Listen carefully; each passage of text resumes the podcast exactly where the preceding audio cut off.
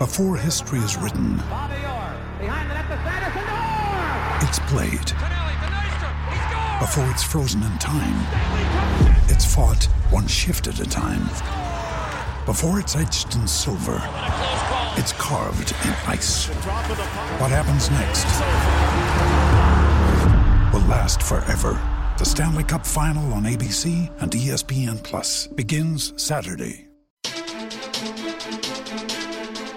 You're listening to the Husker Online Show, your authority on Nebraska athletics. We were we were hungry, you know, excited to, uh, in a way, start fresh, winter conditioning, and you know, use last year's fuel. And I think the guys really responded well to what the coaches were wanting us to do and what the strength staff wanted us to do, and we really hit the weight room hard.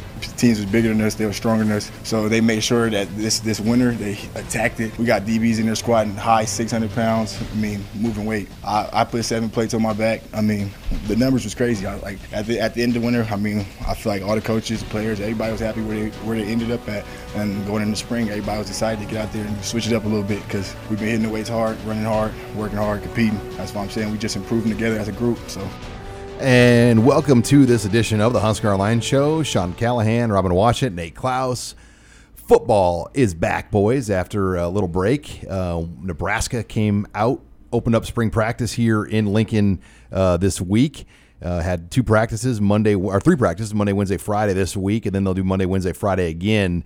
Um, so it's kind of um, get their quote sea legs underneath them for a couple weeks, and then take a break and come back for nine more. Um, but you can just feel it, uh, you know, and you don't want to get too caught up on the Kool Aid, but it's hard not to, especially when you're right in it where we're at, guys. But you could just sense where this thing's going right now. And I think everybody does. Uh, nobody wants to get too far ahead of themselves, but you, you can just feel this thing coming together. And it started out of the gates this week in week one of practice. Well, it even goes back to last year and the way that they turned the season around after a awful, awful start. Um, they look like a completely different team the second half of the season. You started to see the offense come into you know what the picture is supposed to look like and what Adrian Martinez could potentially be down the road. You saw Maurice Washington show flashes, you saw J.D. Spielman show flashes.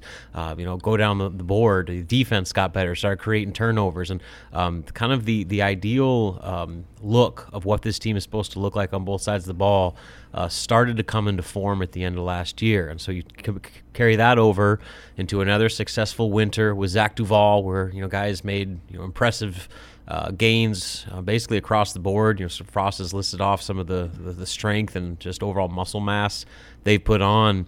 Um, there's a lot of reason for a lot of optimism right now. And you know, you go back to where even when Frost first got here he himself put 2019 as kind of a, a, year where things could get really good really quickly with the way the schedule set up, uh, the personnel that they kind of brought in over a kind of a, a, full roster overhaul over the past year. And, you know, we haven't seen a practice yet, so we're kind of taking it all, uh, you know, with word of mouth from the coaching staff and the players.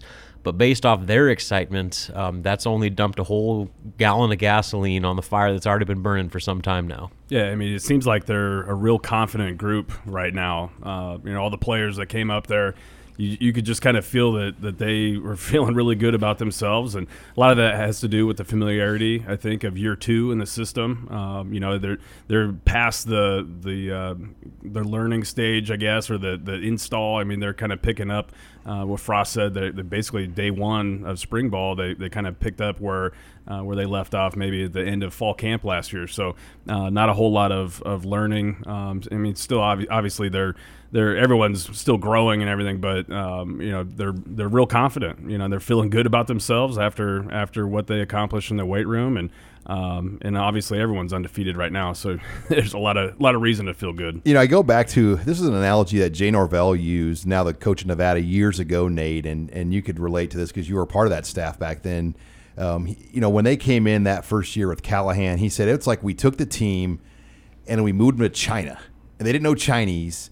They didn't know anything about the country, and they, they had to learn the culture, learn the language, and we just threw it at them and said, "You got to live here and go." And that was last year in a lot of respects. I think they threw that team in a completely new weight room culture, a completely new diet culture, a completely new practice culture, and said, "This is how we're going to do it. Go." And it was a hell of a transition, no matter how you try to spin it. And now in year two, you can just sense now everyone's comfortable. They know how to get around the country. They know the culture. They know the language. And it is just such a difference when the program gets to that point, which is obviously a lot easier said than done. Well, and uh, having Adrian Martinez back, I think, is is just such a huge deal uh, because you there's no controversy about who the quarterback's going to be and and what he accomplished last year as a true freshman. Um, you know, with a with an offensive line that that uh, you know maybe wasn't used to um, you know playing playing together or playing in that system. They're all learning, and I mean, there's just so many new pieces. And now you've got a guy who's you know has the third best odds to win the Heisman uh, entering this you know year two. I think um, I mean, I think he's the presence that, that kind of gives everyone a, a, lot of confidence, and, um, and and that's a great analogy. I mean, these guys had to had to crawl before they could even walk last year, and um, and now they're kind of hitting the ground running. Well, you, you said, I mean, having a guy like Adrian uh, does so much for instilling belief in your players. When you have a player of that dynamic ability who's already proven it now, uh, you know, last year he was a true freshman, hadn't played a game yet, and so you're kind of wait and see mode. Well, now he's done it, and now you, you pair kind of all his off the field intangibles with what he's done on the field. Uh, I mean that that is a huge inspiration for everybody else that to come to work today, knowing this guy is our leader. And uh, Frost talked about that. That you know the one thing that I want to see from Adrian this offseason is to step up and make this his team. Uh, yeah, you're a true sophomore. Yeah, there are dudes that are a lot older than you that have played a lot more football than you but this is your team and you need to act like it. On the practice field in the locker room in the meeting room on game day th- this is this is your ship and you got to be the captain. And uh, right now i mean i see no signs why he can't be that guy. And with him leading the charge uh, this team is going to go into every single game believing they can truly win. They can beat anybody on their schedule.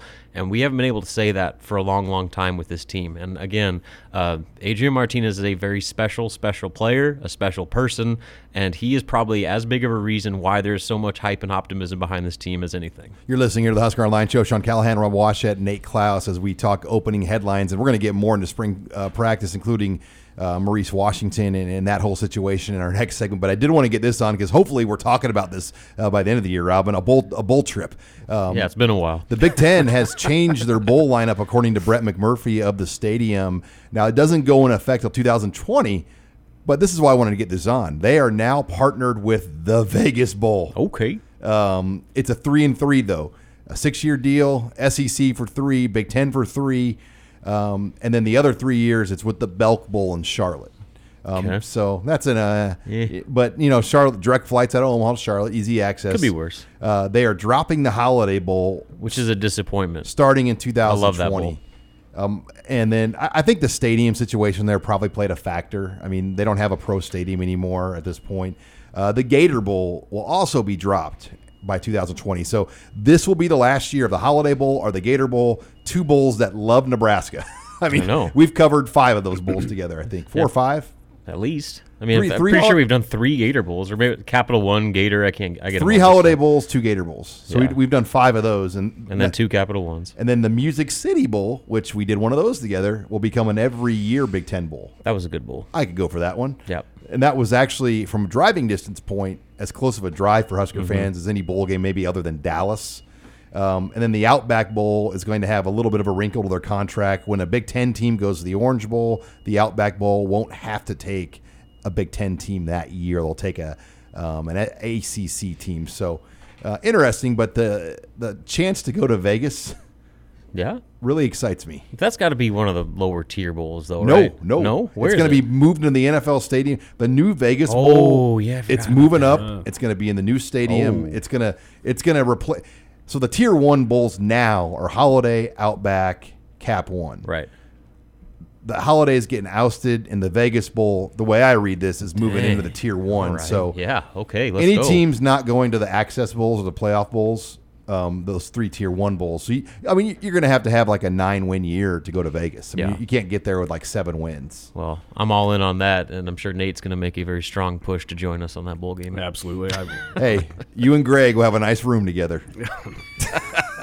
if that's what it takes, fine. All right, when we come back, we're going to talk more spring practice. You're listening here to the Husker Online Show. You're listening to the Husker Online Show, your authority on Nebraska athletics. we hope we gain a lot more clarity on the on the matter real soon. Uh, to my knowledge, uh, that process is is moving along. Hopefully, we'll get more clarity on soon. We're trying to keep him in as close to a normal routine as a student athlete as we can. In the meantime, I think anytime anybody in our team behaves in a way that isn't consistent with the values of our, our team or our university, they run the risk of uh, losing playing time or putting their status on the team in jeopardy. But to me, it's it's important to have a complete understanding of the situation before that decision's made. Uh, and just to be clear, that that decision isn't made by me. It's made by uh, myself in conjunction with administration and the university. So uh, that's where we stand right now. I don't know a whole lot more about it. And welcome back here to the Husker Online Show. Sean Callahan, Robin Washut, Nate Klaus. That was head coach Scott Frost on the latest surrounding the Maurice Washington situation and what he knows and out of the gates. And, you know, one thing about Coach Frost is he's not an opening statement guy ever. Um, so initially, the first question was Maurice Washington. Then he kind of turned that into a statement about it. That was more or less the statement with a couple follow up questions. And, he's practicing limitedly. I, I think they're going to obviously downplay his situa- his role right now in the spring um, until there's more clarity of the legal situation. But I think it doesn't make sense. And you heard Frost say this. I mean, they're, not throwing him off the team or suspending him because nothing has actually happened in the legal process at this point. And taking a young man out of like his controlled environment could be one of the worst things you could probably do for a guy. So they want to keep him here, going through things until they obviously find out more.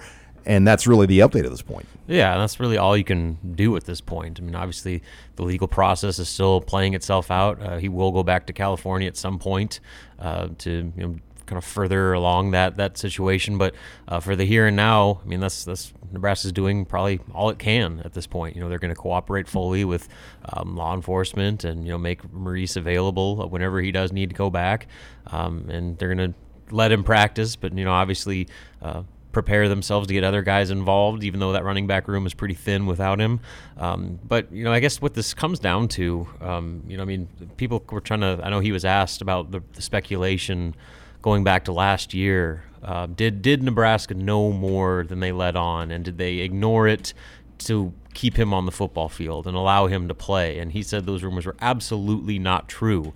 And so at this point, I mean, all we can do is take Frost and the university for their word, and they've given us no reason to uh, doubt them or think that they would be covering anything up. And so, uh, as far as we know, and as far as what they've said, um, which is really kind of the only known commodities right now, Nebraska's done everything they were supposed to do. And to, to think that you know they, they mishandled the situation, I think, is inaccurate. And uh, until we find out um, anything more to change that opinion, uh, I think Nebraska just needs to continue to do what it's been doing um, and just kind of uh, you know let this thing play out uh, over the next few weeks or a few months. And one of the things he said that stood out to me was that um, you know, he's not an investigator. It's not his job to do the investigation or, or to keep to dig into it and, and try to figure out. Uh, That's what gets you in trouble. Yeah, and and, and That's what got Joe Paterno and exactly. others. I mean, and, Art Briles. I mean, you can't control that kind of stuff. Yeah, that's that's not your job. And uh, right now, his job is, is to, to be the football coach and and to, to really take care of his team. And uh, for a guy like Maurice Washington, uh, I think the last thing that that he needs, um, you know, would be to kind of be hung out to dry and to be kicked off the team and to be, you know, kind of taken out of his structured environment, so to speak. So, um, you know, I, I, don't have any problems. He's with, a guy, Nate, that really hadn't had a structured no. environment growing up. He needs the day to day control. That's the best thing for his life. Yeah, absolutely. You can say, "Oh, it's football," but no, it, it's it's the whole the whole the whole thing Nebraska provides him is really the best thing for the kid personally and mentally. Well, and that's one of the reasons why he's here is because of that. And, and Nebraska was going to provide him with that structure and and kind of uh, you know help him uh, help him along. And uh, and he's never really had that. And so I, I think that uh, uh, that'd be the worst thing that you could do. So uh, you know I've got no problem with him practicing. I know it, one thing that was kind of weird though is I know the the university had their they put out a, a photo gallery of you know the day one practice and and a picture of Maurice Washington was in that photo gallery and then all of a sudden it disappeared later on that day. So that was kind of strange. But it still but, stayed on the tweet. I saw it on the tweet there was like a, it was a photo of him getting a handoff, yep, right? And yep. so they did it like a, a, picture tweet, and I saw it on the tweet after the fact. So whoever deleted it off Huskers.com didn't take it off of the Twitter yeah. account. Whoops. I don't know. Th- that that wasn't. I don't even know that was necessary Yeah, at that point. But, y- yeah, the I mean, the sense I got was that Nebraska's got nothing to hide. They're they're not, you know, they're, there's they got no reason to to feel like they're doing something wrong by allowing Maurice Washington to practice, and um, and they're gonna, you know, he's it's gonna be kind of status quo until. Uh, something comes up to where he needs to, to leave or miss practice or whatever. Yeah, and the one thing you have to be careful with uh, in this situation is not getting caught up in the initial reaction of, uh, you know, the social media outrage or whatever it is. And I think Nebraska, you know, to their credit, they've done a good job of that so far. And so again, going back to my original point, I mean, just continue doing what you're doing. The mob. Um, make sure that you know you cooperate and are you know complicit with everything that's going on as far as the further next steps of this ev- ev- uh, investigation. Uh, and for the time being, you just kind of work with what you have, and until someone tells you otherwise, uh, just stick with the process. Yeah, we learned a lot of other things, and we're not going to have time to really delve into all of it in this show, and we're going to be able to do that in a lot of our spring shows here uh, throughout the spring. But just as far as some personnel things we learned, uh, Trent Hixson's a guy on the offensive line uh, that's that's uh, really impressing them. They would like to move maybe Matt Farniok to guard, but that's still there's nobody really to take that spot. Um, you know, a guy like Gaylord is just not there yet where they're confident for that move to happen. Uh, Jojo Domann's playing linebacker, outside linebacker. He's up to 230 pounds. Cam Taylor can play safety. He's got a chance to maybe be a starting safety. I mean, there were a number of kind of personnel nuggets. I probably missed one or two, Robin and Nate, but uh, those are some of the personnel nuggets that we learned with kind of returning players. Um, you know, and Will Farniok as well was, uh, I believe, working kind of the number one center at least um, over the first practice. Yeah, with Jurgens being limited still, um, you know he's he's getting some reps, he's suiting up, but you know he's still not full go yet. And so, uh, Will Farniok, um, Hunter Miller, and AJ Forbes, um, along with Jurgens, are going to be your centers this spring. And then obviously they're going to add some more bodies in the fall. Um, another thing that stood out, uh, Cam Jones, uh, Travis Fisher said that he's still dealing with some academic stuff, and for him to take that next step and really compete for you know a top spot at that safety um, rotation, uh, he's got to you know, kind of prioritize schoolwork a little bit more. So that's going to be interesting to follow over the spring and summer uh, to make sure that he can stay on course uh, to, to be a factor. Because as long as you know he can you know do what he needs to do in the classroom, I think that he has every opportunity to be uh, a fixture in the safety rotation, if not compete for a starting job. And part of me wonders if um, that possibility of him not staying the course is why they've tried out Cam Taylor some at safety. Maybe. But yeah, there's It's about getting the best four on It the is, field. yeah. Yeah, And really, I mean, I I think I think the staff's philosophy across the board is getting the best players. Mm-hmm. You know, whether it be uh, the best five offensive linemen or, um, you know, And nickel's become more of a base anyway. Mm-hmm. I mean, you, you can't really play with four linebackers. Well, with that's what JoJo Domann does. I mean, he allows them not to have to substitute. I mean, he can play nickel, he can play safety, he can play linebacker. I mean, he is so Gifford versatile. to an extent Exactly. could do that last Gil- year. Gifford was kind of the first guy to take on that mold. And I remember last year when Domann finally got healthy, uh, we did a story on Gifford kind of taking JoJo under his wing and kind of helping him along that Pretty process. similar guys, honestly, Yeah. other than Gifford's taller. But Yeah. Yep. uh, Well, just the mental side of things. yeah, they both came in as safeties. Linebacker side with Yep. DB instincts. I mean, And that's it's pretty good. And you look back at last year. I mean, Gifford was arguably the most valuable piece of that Yeah. defense. Yeah, and uh, JoJo's up to 231, right? 231 pounds. So I mean, he's he's a linebacker now, no doubt about it. And uh, from every he was everything on we've full heard, feed, as Yeah. Erik Chinander said. He didn't lift for like two years. He goes, now we had him on full lift and full feed. yeah, I mean, just if that dude has to stay healthy, because if he can, he could be a freak. Yeah, it could be really, really good. But yeah, lots more to cover, and we're, we're going to talk spring football over the next month. So there's going to be a lot more in depth conversations we can have. Uh, we are going to talk basketball. Obviously, a lot going on there. Nebraska lost at Michigan State. They had it down to a seven point game late in the second half.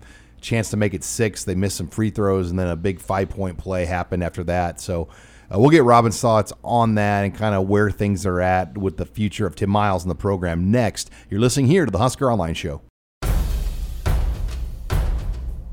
You're listening to the Husker Online Show, your authority on Nebraska athletics. playing hard is one thing, but also playing hard and playing well, you know, you, you have to be able to do both. And I thought we did a lot of things right tonight. When you look at the way we played against Michigan, yeah, that was such a disappointment. We've got to have more in us than that, and I thought tonight we did. Now there are no moral victories, but at the same time, fought back. It was seven. I think a chance to cut it to six with a free throw. We miss. Xavier Tillman hits a three. You know, unlikely suspect. Uh, then we come down. We miss a, a three. and we have the five-point play on the flagrant one. And now you're looking up as 14 and maybe 30 seconds of play. And uh, that's what Michigan State can do to you. Uh, and then when they shoot the ball that well tonight, uh, that that's why they might end up being a conference champion. And we're back here on the Husker Online Show. Nebraska 91 76 loser to Michigan State on Tuesday night in East Lansing. They close the season now against Iowa. Uh, that game in Lincoln. And Robin, as we talk scenarios, first of all, Nebraska is day one now for sure. Yep. Um, It's a matter of is there a chance to switch the game really- time? No, I mean they're basically locked into. It's a matter if they're gonna be the 12 or 13 seed. I mean it's basically that's all. So they're they're what time will their game be? it's at five five thirty. So the early Central. Wednesday. Um, Yeah, the very first Bun- game of the, the- day. the bunny- the bunny bracket. Nobody bracket. in the arena, so it'll be a The bunny- the bunny bracket game, baby. yeah. And uh, right now, it looks like they're going to play Penn State. So you know, we all know how those games have gone. So that it's certainly not ideal. Um, but at this point, you know, it's kind of a foregone conclusion how this is going to end. What are you expecting Sunday? I mean, I'm, looking right now at some of the third party websites for tickets, and I can't believe how expensive tickets are for this game. Yeah. I mean, lower bowl seats right now on StubHub are going anywhere from 60 to 80 bucks Mm-hmm. a piece. Third 300 levels are going 20 or 30 dollars a piece. You know what that tells me? There's going to be a lot of black and gold in that Yeah, arena. That's what I was going to say. It's not a matter of if people are going to be there. It's a matter of what color shirts they're going to be wearing. And I think there's going to be a lot of Iowa fans there Because Nebraska fans aren't paying 60 or 80 bucks for a lower bowl No, seat. and I'm sure the prices are because of the demand from Iowa fans. They're trying to gouge the Hawkeyes to at least get, something out of the game. But uh, yeah, it's it's this is a big game for Iowa. Um, you know, they're playing for tournament Big Ten tournament seeding, NCAA tournament seeding. Uh, so you know th- they need to win this game and um, you know get some momentum going into Chicago. Um, so yeah, there'll still be about ten thousand some people there, but I imagine it will be as road heavy uh, of a crowd as we've seen in PBA. Probably for the a, biggest for a long time. K- Kansas invaded a little bit, but not that much because in December Nebraska is always good still. Usually. Right, there's still you know excitement, and so yeah, there there was. I mean, Kansas fans travel well regardless, and that was a, a really high price ticket. So those Kansas fans, they they, they Well- certainly uh, ponied up for that one. But uh, yeah, I mean. I think this is going to be uh, a very loud Hawkeye contingency here, and hopefully it's you know not like to an embarrassing extent, just for the sake of those seniors, uh, especially a guy like Glynn Watson. But um, I'm I got a feeling that it, it could be uh, a little little lopsided. Well, and, and one thing I'll say about PBA, and I've been a season ticket holder in the arena ever since it opened. It's very difficult for a fan base to infiltrate the lower bowl. yeah. Like, I mean, that, those are to have a lower bowl seat in PBA. You have to be a pretty good season ticket holder for football or something student else. section has been away for. I don't remember last time Iowa was here, there was a lot of Iowa fans in the student section. So Well, they move you down so you can slip in that area behind the basket. Mm-hmm. right. And even people on the twos and the three hundreds, if the students don't show up, they move them down behind the hoop uh, just to fill that whole section in. Mm-hmm. Um, and they say you're welcome. So. It, I still think it, it's an optimal game time. Is it a one o'clock sun, Saturday Sunday game? yeah, So yeah, it, it's a good time for a game on a Sunday, but the timing of the season. I mean, this game when you th- look back about a month or two ago, it felt like it could have been a huge oh, game. Oh, yeah. And now it could be one of the more embarrassing moments we've seen for Nebraska in the arena's history. yeah. I mean, it could. I don't think it's going to be that bad. I mean, there were times. I remember when Iowa came in here on senior night a few years ago and won by like thirty some. So I don't know if it's going to be that bad, especially if you know Nebraska plays like they did against Michigan State. I mean, that was the one silver lining of that game. The fact, especially coming off that Michigan game where it looked like they just quit, that they didn't want to play basketball anymore. Uh, and I know a lot of people thought that you know that was going to be a continuation and another you know record type blowout loss at Michigan State, but you know they fought hard and had a chance to you know bring that game into two possessions um, in late in the game, and obviously some breaks went their way. You know, got some bad calls, uh, and things kind of fell apart on them again. So as long as they continue to play hard, you know they they played Michigan State tough, they played Purdue tough. There's no reason they can't play Iowa tough as long as they have fight and want to. And if they come with the same type of effort in both those regards against Iowa, it'll at least be somewhat respectable. Now, are they going to win the game? Probably not, but they can at least keep it from being an epic disaster like some people might think it could be. All right, I'm gonna th- I'm gonna throw a, a very ha- half full glass scenario at you. Yeah. Nebraska beats Iowa. They beat Penn State. They get to 17 wins. And they lose the next game. Does Nebraska accept an NIT bid if a coaching change is made? That's a that's a good question. I mean, Uh, we're way ahead of ourselves here, but it's not that far out of left field. I would imagine that they would leave it up to uh, the the players, and if those seniors want to keep playing basketball. I mean, there's been times before where Nebraska's had the opportunity, not necessarily to go to the NIT, but like the CBI or CIT, and they ask the seniors, "Do you want to keep playing?" They're like, "No, we're we're done." well, and that was like the last after that year. There hasn't been a major conference team to play in the Yeah. CBI or CIT. yeah, so the NIT might be a little bit different. Um, It's a selection committee. but again, you know, it, it could be a deal. I'm you get to- shipped on the road to like Yeah. St. Mary's I'm or trying to think of the school that did that. They they fired their coach or whatever, and then went to the NIT and well LSU when they had what was that NBA number one pick guy? Couple Simmons, Ben like Simmons. they declined an NIT Yeah. bid that year. So I could see some. I mean, honestly, I just don't know if it's in the best interest of the program to continue playing.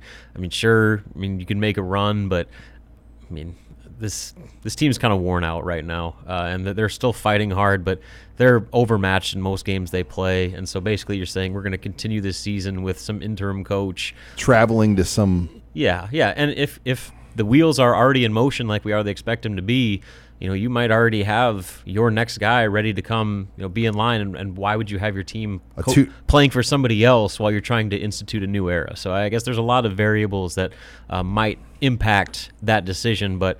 Um, I would say it's probably unlikely that they do postseason plays because I mean they're gonna they're gonna want to turn the page as I quickly mean, as because if they got the 17 wins with the schedule they had, they theoretically would get an NIT bid. I would think. I mean, it would be close. Yeah, I mean, especially if you had another quad one win over Iowa. I guess I'm assuming they're still quad one, but uh, and then you know Penn State that would be a quad one win, and so I mean, you know, they would have a pretty decent resume with 17 wins in the best conference in all of college basketball. So I mean, it's not out of the question, and under normal circumstances, it's kind of be a no-brainer, uh, in my opinion. But I think it's more of does Nebraska and its administration want to prolong this season that they seem to be uh, wanting to get over uh, for the last month, uh, another week or two. Well, if they make a decision after Chicago, and we're not going to be able to talk, obviously, um, in studio at least, because you'll be in Chicago next week um, when we're doing the show. Um, you know, I- it could be one of those things where Moose whispers to the Big Ten people, "Hey, you know, just tell the NIT people."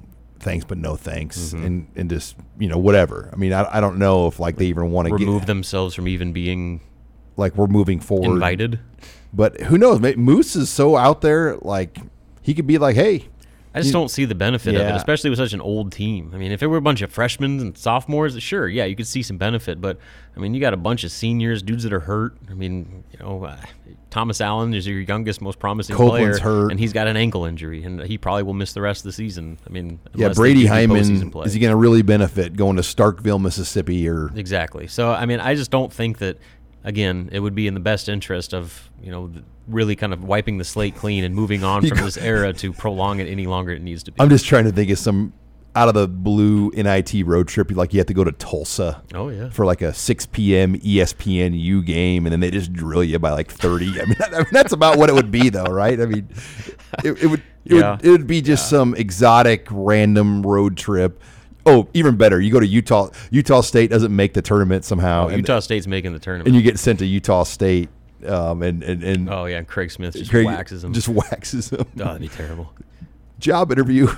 Speaking of Craig Smith, that dude is like they're t- talking about him as a potential national coach of the year with what he's done at Utah State. I think they already clinched the regular season title in the Mountain West, and I mean, talk about a turnaround. That dude wins everywhere he goes, and I don't think I know people are asking like, would Nebraska ever look at him?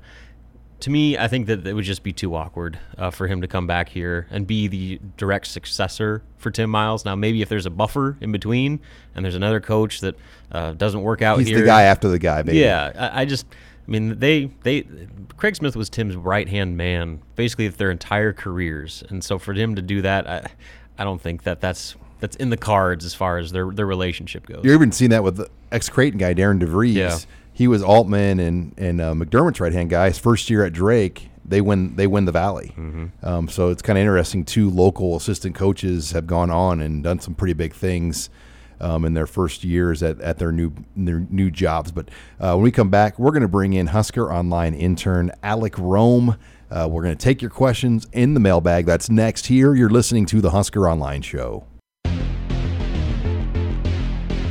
This is Husker Online, your authority on Nebraska athletics. I mean, we're, we're just continuing the progression. I think we got some good pieces back. We need to find some new pieces, see how these young kids fit in. But overall, the, the progression just keeps continuing, continuing. I feel like we have a lot more time with the kids maybe than when we did last year. We were scrambling a little bit to get, you know, systems put in place and structure put in place and teaching them how to do everything. You know, like Coach Frost was saying, we're teaching them how to dress appropriately and be where they're supposed to be. And now we're, we're pretty much football. So I think there's going to I hope there's going to be a big jump between the end of last year and then you know where we finish off spring this year.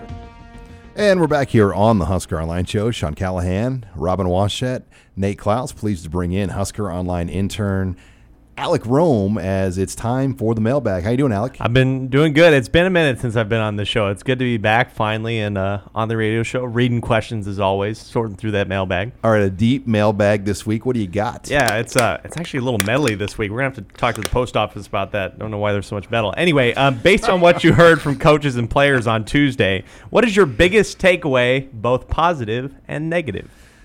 Positive is the newcomers like Wan'Dale Robinson. I mean, just a lot of times, you know, you get excited about a recruit coming in and you, you just think it's a sure thing. And I think last year we saw that with a lot of guys. We thought Mike Williams, Jaron Woodyard, Will Honas. I mean, we just Greg were Bell. like Greg Bell, like these are sure thing guys that are can't misses, and very few of them, if any of them, did anything. You're getting the sense Wan'Dale Robinson's going to not be like that. He's going to do something right away. I would say my concern still remains two things: the offensive line, just kind of figuring out that grouping, and then the pass rush. Uh, I mean, and those are the things that we're going to be talking about all the way through August. Yeah. Positive for me are all the reports from winter conditioning and the weight room. And not only just the gains the guys have made, but uh, listening to Greg Austin talk about guys, they, they look forward to lifting weights. It's something that they, they want to go do, whereas before it was a chore that they were required to do. And not only are they, you know, lifting hard and, uh, you know, actually doing it with enthusiasm, they're competing against each other. You know, I want to lift more than the guy across from me or the guy that's in my group. Uh, I want to lift more than I did yesterday. Uh, and so those types of uh, that competitiveness and just that, that that drive in the weight room, I think, is a huge part of this culture change that the staff has wanted to institute over the past 12 months. And um, so that's definitely been, I mean, pretty encouraging as far as just developing that base layer that is so necessary for growth. Uh, the downside, depth probably, especially at some key areas. Um, you know, the linebacker situation looks pretty bleak right now, especially inside um, and uh, offensive line, like Sean mentioned, and just what they have to work with at running back, especially considering with Mo Washington's deal. Uh, I mean, there's there's just some pretty major questions beyond the starting lineup of who is going to play and who are going to emerge as key factors and contributors uh, once the season gets rolling. And obviously, plenty of time to left to answer that, but um, there's some pretty question or pressing questions that need to be addressed over the next few months. Yeah, I'll go with um, with the newcomer, Coach uh, Tony Tuioti. Uh, Coach I, T? I, Coach T. I took the safe route with Frost. Did you hear me do that, by the way? I, I, I, and then everybody took my, my lead on that. They were like, Coach T? Well, yeah, no one wants to be the one to, to screw it up. But I, I, I feel like my first impressions are that he's going to be a terrific fit in this coaching staff. I, I think that, um, you know, from all aspects, not not just, uh, you know, in, in terms of uh, X's and O's and, you know, a teacher, but I, I think that he's going to be a quality recruiter. Um, and I think he fits in really, really well with just the basically the core values of this coaching staff in terms of uh, the type of person that he is and the way that he treats players and so on and so forth. So, um, you know, I, I, that was a big impression for me. And then uh, concerns, I, think it's just finding, um, you know, finding out who who's going to be, you know, that, that difference maker or two on, on the defensive side of the football. We know that the offense is going to be uh, really, really good, but who's going to step up and, and kind of, uh, you know, be the X factor on defense? Predict the recruiting class rank of 2020. Line is set at 12 and a half. Are you over or under? I'll say slightly over. I mean, it just we've we've got a 20 year sample size, Nate, now of hard recruiting data. Top 15s are rare at Nebraska, um, really rare. I mean, you almost need if you study some of the best classes. I mean, there usually was a five star involved in those classes, and I don't know where that five star is going to come from. I mean, it typically has to be somebody tied to the program or a 500 mile radius type guy, like AJ Epenesa, right at Iowa. five star defensive end. His dad played there. Yeah. Baker Steinkuhler. Um, Andre Jones was a not shouldn't have been a five star. He was one year as a JUCO, and I think Zach Bowman was a five star, and he, he was a legitimate player. But to get you, you almost have to have a five star, I think, to, to, to push your class in that level. Well, yeah, to get in top 10, you basically have to have a, a five star, or your entire class has to be Good fours. Yeah, all four stars. So I'll go just outside or just over, uh, but not by much. I, I still think that this class can very well be a top 15 class. Um, you know, the 2019 class ended up at number 16. So, um, I think it'll be a top 15 class, but to get inside of, of 12 or, or to be pushing top 10 is going to be really, really hard. All right, what do you got next, Alec? More disappointing Husker athletic season 2007 football or 2018 19 Nebraska ball? Man, I would I would go with basketball just because 2007 first of all was one of the toughest schedules just like basketball was one of the toughest schedules Nebraska's played this year but the conference I don't know god now that I think about it it's, it's that's a tough debate uh, but man Missouri and Kansas in 20, 2007 had their best all-time modern day teams that year in the conference Oklahoma State was on the come that year Nebraska played number one ranked USC. They played Ball State with Brady Hoke and Nate Davis. They played Colin Kaepernick in Nevada. I mean, they had a very. They went to Wake Forest the year after Wake Forest won the bowl, uh, Orange Bowl. So the schedule of that year was just the the perfect storm. Where Nebraska basketball, I think, when you got into like even Christmas time or January 10th, Robin, it was like, man, this is a can't miss season. We're talking NCAA. I had a buddy that started booking hotel rooms mm-hmm. and potential NCAA tournament spots like Des Moines and Tulsa, thinking that Nebraska would be in one of those spots. To the point now where we're laughing about an NIT bid. Yeah.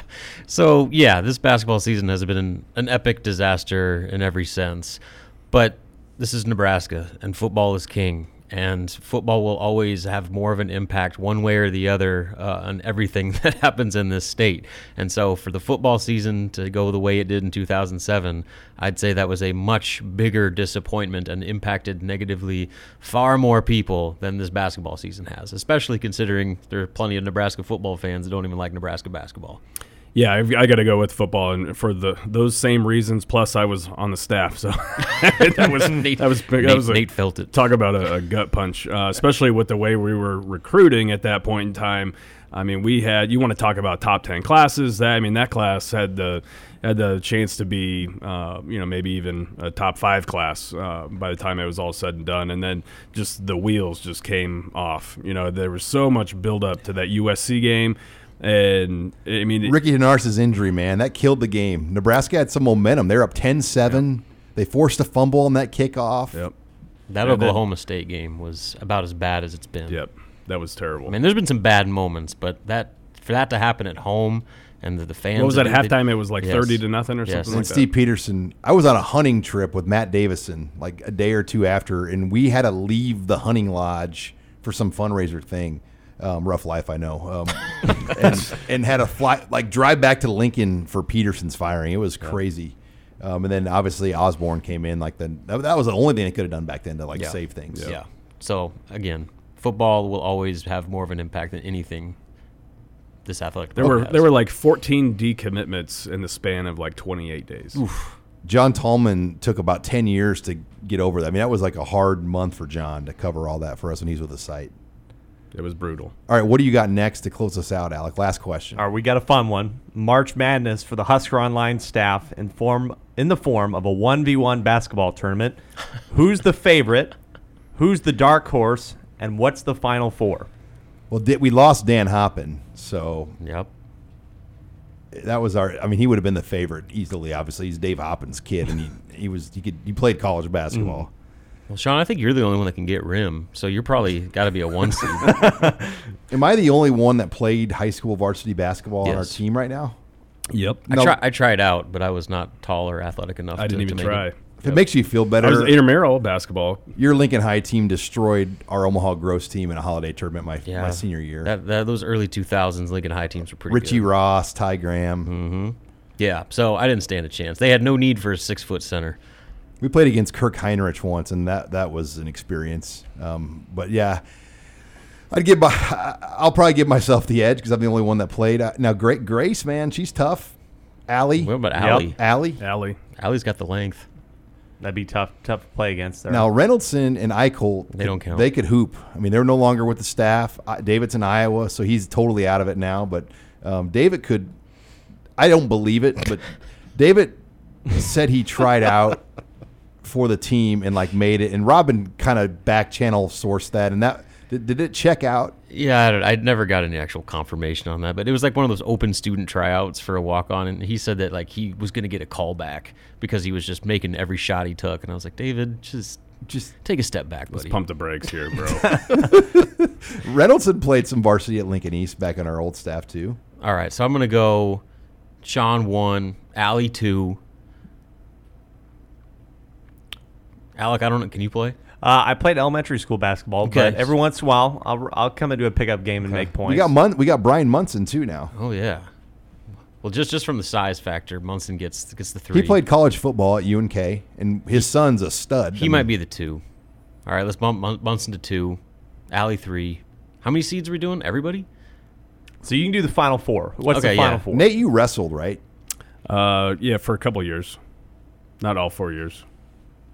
Wrestlers definitely can't be seated. Nate Nate and I would be the play. I'm just game. like we'll be the play in game. I would be. I, I'm the hustler, rebounder. like That's what I do. Yeah, I, I'm like the bull in the China, China, China sh- shop. Shop. Yeah. So I, I don't remember the last time I played. Like it, it's been probably it's been probably ten years since I've like legitimately shot a basketball and like, you know, Yeah. Hoppen So would be I- our I- ultimate one seed though if he was still around. It Yeah. wouldn't even be close. Yep. But all right, well, hey, R.I.P. good question, go. Alec. Good Yeah. to see you. When we come back, we're going to talk some recruiting, including Wan'Dale Robinson. We're gonna we haven't even got into it. Nate and I are going to delve into more of Wan'Dale's impressive week one as we talk some recruiting and other things next. You're listening to the Husker Line Show. This is Husker Online, your authority on Nebraska athletics. he wants to be great.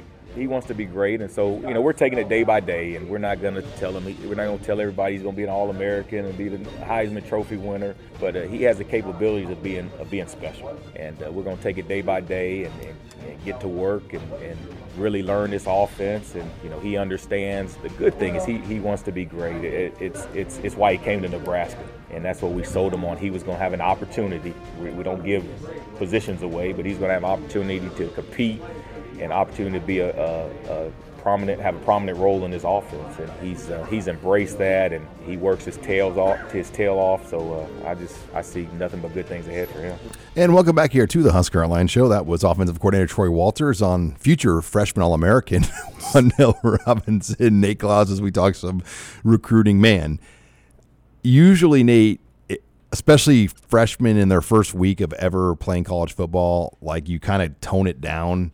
But that was not the case with Wan'Dale Robinson out of the gates in week one of spring practice. And rarely, Nate, do the guys kind of look like what they're supposed to look like on their first couple weeks of practice or school. And you're getting the sense Wan'Dale Robinson looks like that and more now that he's kind of in the full time training facility of Nebraska. Yeah, and it's not just at one position. He's he's playing running back, wide receiver.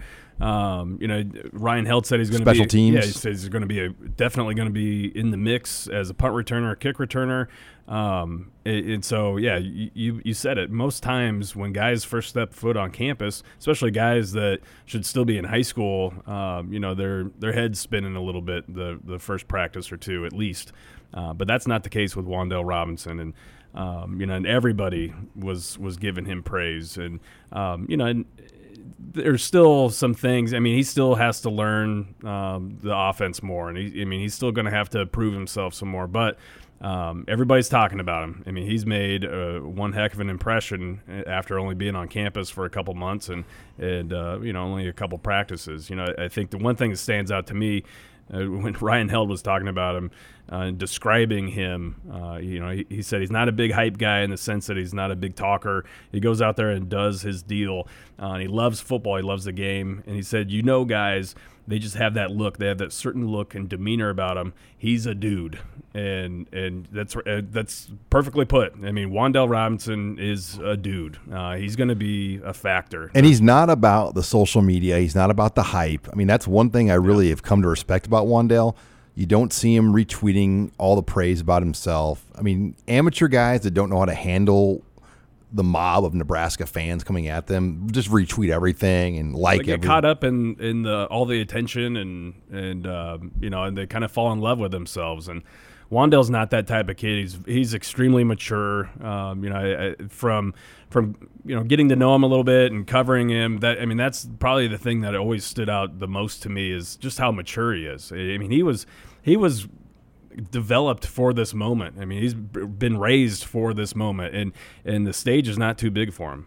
And that's so rare, Nate. You just don't see, especially with today's type of kid. I mean, the kids today are just different, and it's rare to have a guy come in physically ready to go. And you know, the Rondale Moore comparison is an accurate one. And Troy Walter said that to me, and he goes, "Let's let's hope he has the same kind of year." But they are very similar players, and they trained with the same trainer. They're from the same part of Louisville. Um, so there is a lot of similarities, and this offense, as we know, can produce. I mean, and I I almost think when I look back at his wavering, it was that Minnesota game and it was that Illinois game, Nate. That little stretch where Nebraska put up like 700 yards of offense back to back, or in those those games where Wan'Dale was like, "Wow, you know, I could easily be better than some of the guys they're featuring right now," and and and that helped Nebraska almost kind of show him like this is what we're going to be. You know, this is the offense. Because remember when he committed to Ohio State, or No, sorry, Kentucky. Kentucky, Nebraska was getting ready to play at Ohio State that week, mm-hmm. and the season was still kind of in the you know what. And then things kind of slowly and slowly got better uh, for Nebraska with what they showed offensively in some of those other games. Well, yeah, he got a glimpse of what what he could possibly do in this offense, and um, and, and Kentucky's offense is not. You know, they they had nothing to show him. They had to they had to tell him, oh, this is what we're going to do once you get on campus, and uh, but Nebraska was uh, actually able to, to show him tangible evidence of, of what he could possibly do, um, you know, and, and kind of be in this offense, and, uh, and that that did play a big factor in it. And you know, Ryan Held said. Uh, you know, after he committed to Kentucky, they they kind of gave him his space a little bit, and then after a couple of weeks, he reached out and said, "Hey, can we still talk?"